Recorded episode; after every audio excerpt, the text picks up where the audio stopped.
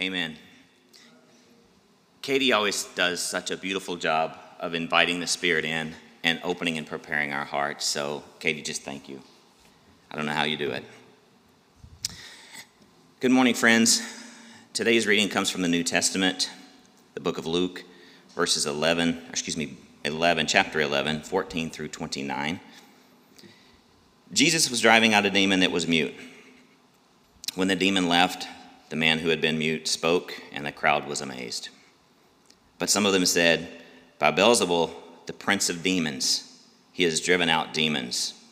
Others tested him by asking for a sign from heaven. Jesus knew their thoughts, and he said to them, Any kingdom divided against itself will be ruined, and a house divided against itself will fall. If Satan is divided against himself, how can his kingdom stand? I say this because you claim I drive out demons by Beelzebul. Now, if I drive out demons by Beelzebul, by whom do your followers drive them out? So then, they will be your judges. But if I drive out demons by the finger of God, then the kingdom of God has come upon you. When a strong man, fully armed, guards his own house, his possessions are safe. But when someone stronger attacks and overpowers him, he takes away the armor in which the man trusts and divides up his plunder. The word of God for the people of God.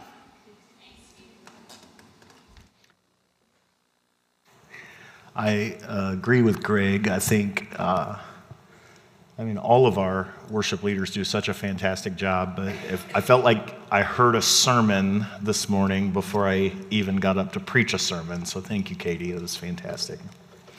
I do want to admit uh, th- this passage is really weird. Uh, and there are a lot of things as I dug into the passage. I just, I'm going to be frank, like I didn't know what to do with it. Um, and so this sermon is my best attempt to do something with this passage to make some kind of meaning out of it that is coherent and understandable. And it's not that it's not that Luke is incoherent, it's it's that the the, the world that Luke describes here is so foreign to us with demons and demons casting out demons and people wondering about that. It, like it's, it's just foreign to often the way we think. And so uh, I'm, I'm trying my best to describe a world that is different than my own. So let me start here. Many of you know that I did not uh, grow up going to church. I did not start attending church regularly until I was in 11th grade. And somehow I found myself in a fundamentalist church. And the fundamentalist church was so elitist, thinking that they were the only ones that could possibly be right, that even the Southern Baptists were considered liberals who were going to hell. So, like, that, that should tell you something about, like, how elitist this group is.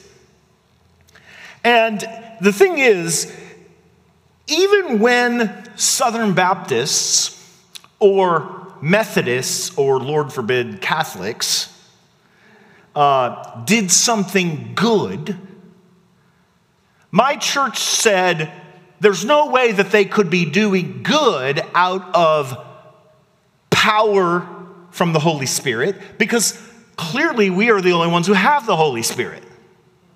So they must be doing good works out of a selfish motivation at best, or a demonic motivation at worst. So, when it came to the Southern Baptists and maybe the Methodists, when we would do disaster relief or something, they would look at the work that was done in disaster relief and they couldn't deny that a good work was done. But what they would do would be impugn the motives behind it. Oh, the Methodists, they're just trying to do these good works so they can get in good with God so that when they die, they can go to heaven. Their interpretation of our motives was that we had mixed motives at best. It was even worse for Catholics. Catholics were to this group demonic through and through. So when the Catholics did some good work, like Catholic social justice or charity, they would literally say they are doing it for demonic reasons. To my church, Christians who aren't, weren't like us claim to be members of God's household, but really everyone else was just squatters in need of evicting. Now, you and I have probably met people like that. You live in the Bible Belt long enough, you've met people like this. Some of them might even be in your own household or your own uh, family. You go to Thanksgiving dinner, and the last thing you want to do is talk to them about religion or politics. Because it doesn't matter how sincerely you believe what you believe, it doesn't matter how faithful you are trying to be to Jesus. They interpret all of what you say through the lens of their skepticism about you. Because otherwise, to give you the benefit of the doubt, to say and allow the possibility that God is at work in your life would force them to have to rethink too much about themselves. And so, really, when you encounter those people, they're saying more about themselves than they are about you. It turns out that this is the kind of thing that is happening in this passage today. Greg read that there was a demon that was squatting in the body of a young boy, causing him to not be able to speak. As the story begins, we don't get a dramatic telling of the exorcism of the demon. All that Luke says is that Jesus exorcised the demon, evicted the demon from the boy's body. And the crowd's response is not a question of whether the demon exists. So we got to get take our 21st century thinking caps off and put on first century thinking caps. They're not this is not a question of whether demons exist, whether the spiritual realm exists. It is a question of the source behind Jesus' authority. They are asking about the source of Jesus' power.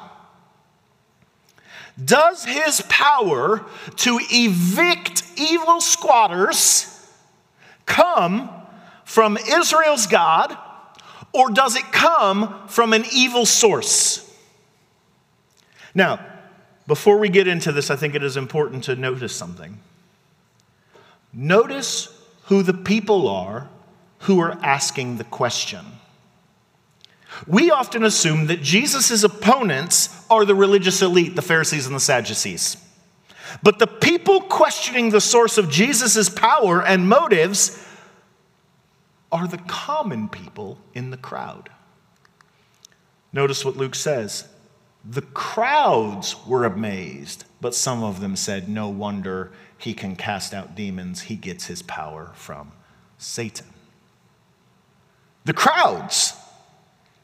The Pharisees and the Sadducees are such default targets for us in our own criticism of ancient Judaism that several biblical scholars, okay, so people who are professionals, who do uh, biblical scholarship professionally for a living, they defaulted in their books as I was studying this to language blaming the Pharisees and the Sadducees. But that's not what Luke says. Luke says it's the crowd. And the reason why this matters to me that it's the crowds is that if we just blame the religious elite for everything, it lets us off the hook for our own complicity and our own rejection of God's work in the world. You don't have to be a spiritually elite person. You don't have to be a paid pastor or rabbi to interpret the work of God in the world as if it is the work of Satan. The crowds can do that too. In fact, the power of such claims comes because the crowds are convinced of it. By centering the crowd's opposition to Jesus, Luke shows us that it is all of us, all of us play this game. Now, notice what they're saying. They're wondering if Jesus' power comes from Satan. The, the, Greek is not Satan. I think the NLT, as uh, Greg read, says Beelzebul.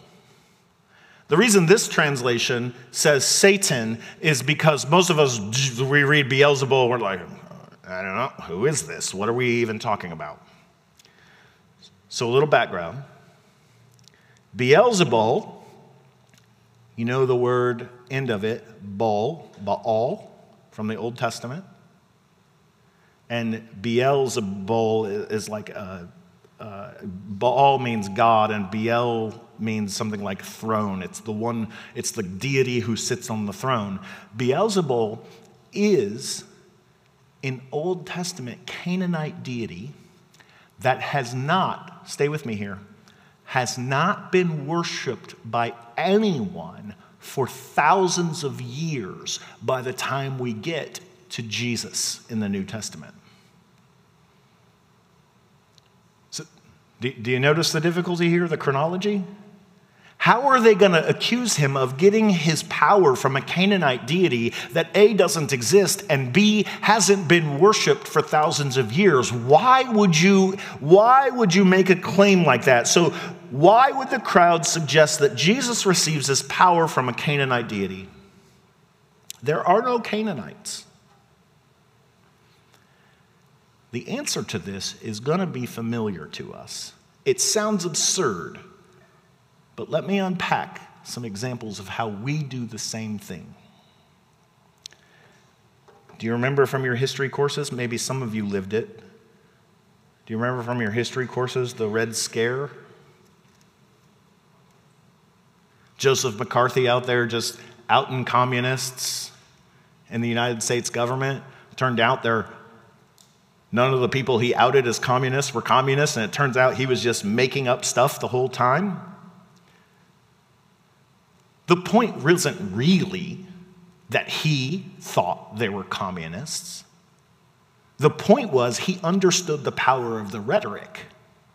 You make an accusation during the Cold War that, that your opponents are communists, and the power of that rhetoric spreads, and it causes not only the people you work with, but the common people to begin to now look at that person suspiciously.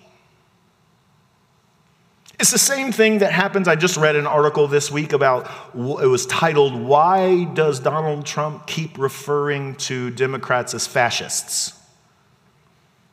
Fascism is historically a far right wing ideology. So to connect it with American left wing politics seems problematic. If you want to make an argument that Democrats are communists, that would make more rational sense. It, it doesn't, by the way, but it would make more rational sense. But he says this because the power of calling someone a fascist, particularly when people don't know what fascism is, it causes people to uh, have questions about your character. Oh, you're a genocidal maniac. That's all fascism means anymore. So, it's not a matter of whether the Democrats are fascists. It's a matter of how powerful the rhetoric is and its influence in the minds of people. So, no one in this crowd thinks that Jesus literally gets his power from a Canaanite deity. But what they do is suggest implicitly that the source of his power is evil. The whole idea is to rhetorically cause more and more people to question his acts of goodness and to, instead of giving people a positive interpretive framework that says this is from God, to instead give them a negative interpretive framework that says this is from an evil source. They're accusing Jesus of being worse than a communist, worse than a fascist. They're saying he's evil and that he is using evil to evict evil. Now, stay with me there on the logic of that sentence. He's using evil to evict evil. Now, you and I would be like, that is absurd. That is a completely irrational statement. And so here, here's what's going to happen Jesus is about to respond with reason to them. Over the next few sermons, we won't be in this passage, but the reverberations of this claim that he is using evil to evict evil will be carried out through the next few passages we read. And so we'll see the different tactics Jesus uses to try to work with them and their insistence on interpreting him negatively. But for now, he is going to respond with reason. Your claim is that evil evicts evil, and I'm going to tell you, Jesus says, that that is stupid. He says it this way Any kingdom divided by civil war is doomed. A family splintered by feuding will fall apart. You say I'm empowered by Satan. But if Satan is divided and fighting against himself, how can his kingdom survive? Pretty rational argument, right? It doesn't make sense to say that evil evicts evil. Now, if we were ancient Greco Roman people, Jesus' argument here wouldn't make sense at all. Because the Greco Romans believed in polytheism, right? You remember this from like your high school world religions course, right? There's a belief in multiple gods, sometimes hundreds or thousands. You've got a hierarchy in the gods that there are powerful gods and there are subordinate gods, and maybe then there are just like spirits that aren't gods at all. And the thing is that when you read this literature from middle school or high school or your, your college 101 world history course, like wherever you encountered it, you realize, like reading this literature, that some of the gods might have been generally good, some of them were bad, some of them were indifferent, and most were self absorbed and morally ambiguous. In the Greco Roman pantheon, it is absolutely conceivable that different deities and different spirits could be having a war with each other. But not so in ancient Palestinian Judaism. In ancient Palestinian Judaism, which is strictly monotheistic, you have what is called dualism. A strict binary between good and evil. Now, um, I should say, first of all, I think this image actually comes from Russian propaganda from the 2016 uh, elections. But what, is it, what does it communicate? Why, why would they propagandize us this way? They know that primarily white, Bible Belt, Republican Christians believe that there is this sort of dualism where there is a war happening between white Jesus and everyone else. That we are the elite ones who get everything right. Now, and, and also you'll notice, I'm just doing my rhetoric nerd here thing. This is, this is free, by the way, not in my notes. But you'll notice that the, the powers are equal. They're, they're having a wrestling match, but no one is winning. So, who decides who's going to win? Well, it's when the white evangelicals show up and push Jesus' hand, right? So, th- th- this, this image displays a kind of dualism, but a dualism where there are two equal parties. Ancient Palestinian Judaism had a dualism where there was good and there was evil, but it wasn't between two equal parties. God is the stronger one in the relation in, in, in the duel, right? Now, Jesus then is appealing to this shared assumption that there is a dualism and that God is the stronger party and that God is the good party. And he says, logically, therefore, if I am casting out evil by means of evil, that would mean that Satan is fighting himself. And every time I read Jesus say that, I think about that. Do you remember that old movie not so old that is black and white, old, old for me. So, like 20 years ago. Do you remember that old movie, Liar, Liar, with Jim Carrey? Do you remember the scene where he realizes that he can't tell lies anymore and he's walking through his office and he's just saying bluntly all of these truths, right? And he, he's like getting in trouble. He's saying these absurd things. And he, so he goes in his office and he grabs a pen and he says, I, I realize I can't tell a lie, so I'm going to try to write a lie. And so he grabs a blue pen and he's going to try to write with the blue pen that the pen is red, and he can't do it. And so what he ends up doing in the scene is he has a wrestling match with himself. And he comes up, and his face has the pen is blue all over. That absurdity is what Jesus is saying that they're claiming when they say that evil is fighting itself. It's silly. It's absurd. It's an irrational claim. Because for Jesus, where you see goodness and liberation, God is close at hand.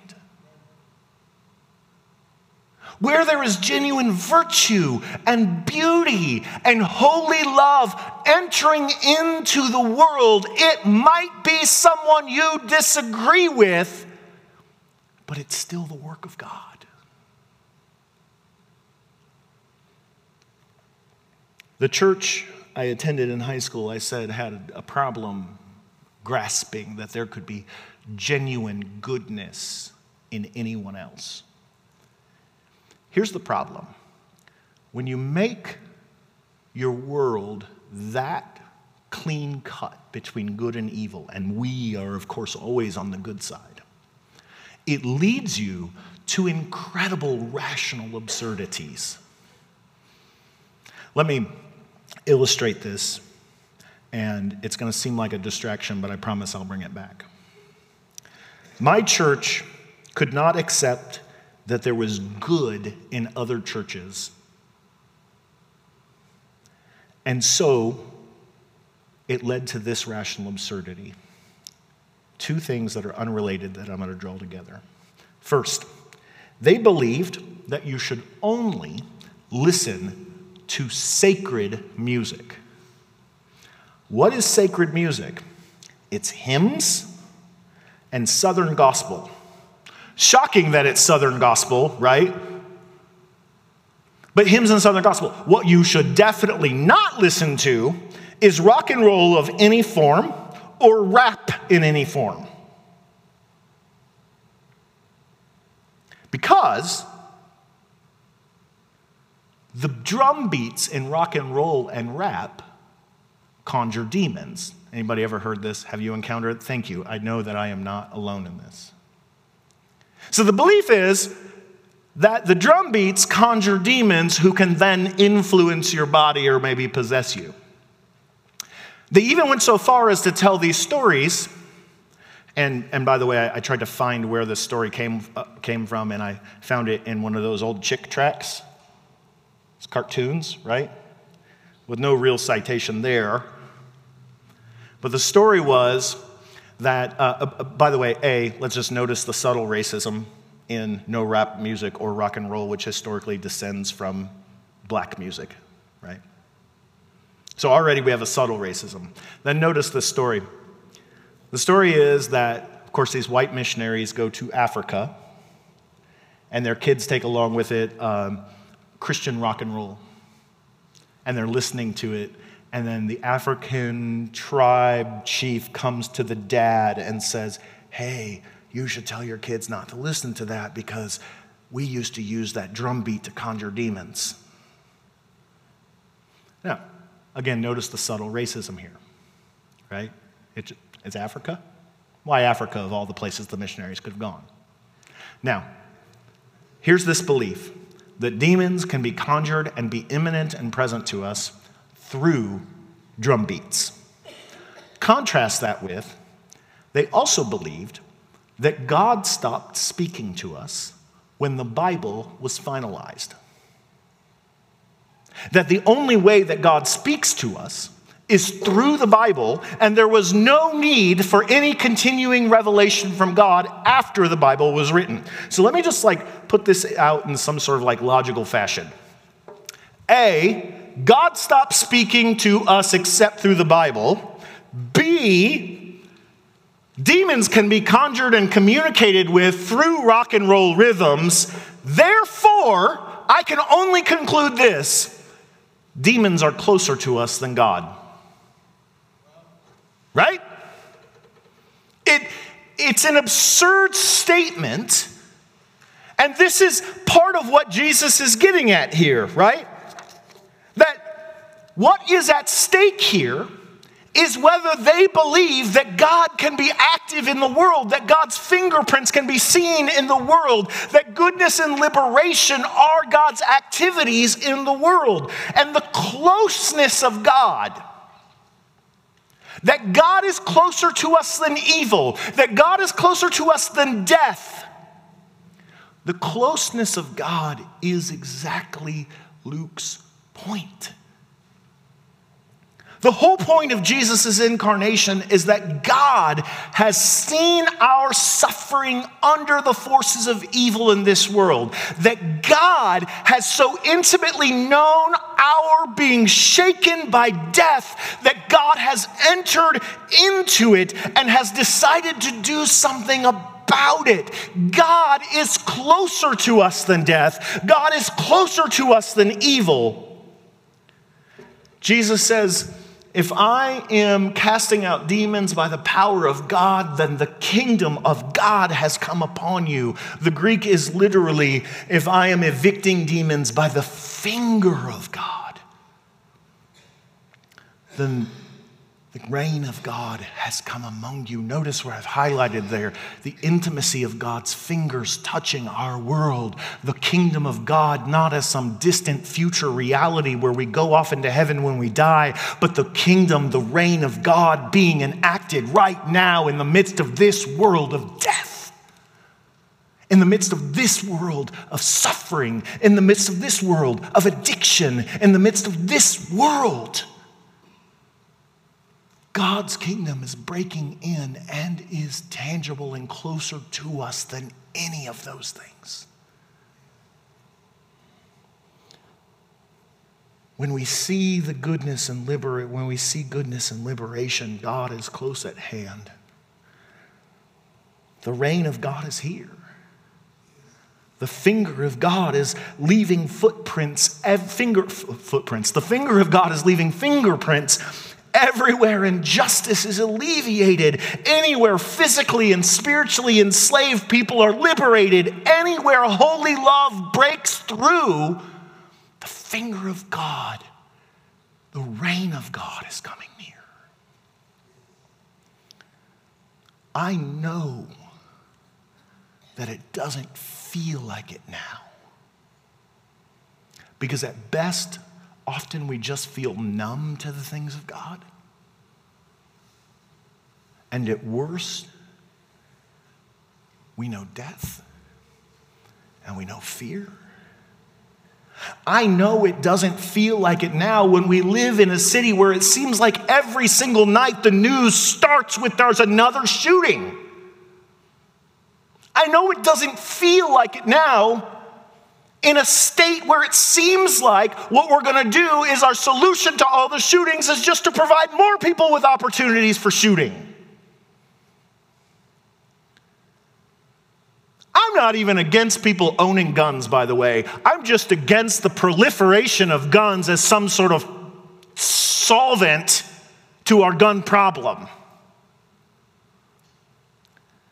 Violence cannot defeat violence. Any more than demons can evict demons. This is literally the point of the cross is that God refuses to inflict violence. American Christianity in its right and its left forms have justified all kinds of forms of interpersonal and international violence. And that is directly contrary to everything Jesus stood for. And we sit there and we clap it and we amen it when our presidents and our politicians vote for more money, for more war machines. And Jesus is sitting here saying, violence cannot defeat violence. That's not how this works. It's rationally absurd.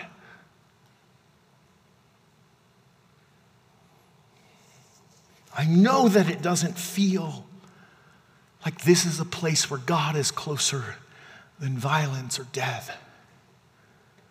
But Jesus, by pointing out the divine origins of his power, he is showing us that evil and death are just squatters in this world that do not and will not take up permanent residence here.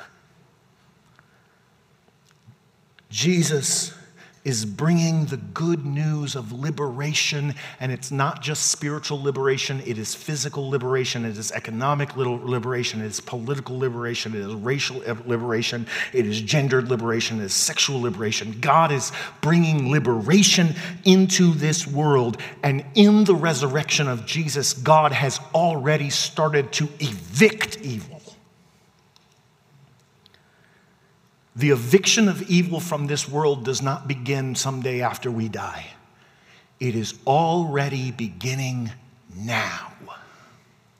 You and I are working with God to bring heaven to earth. We are not passively waiting to go to heaven.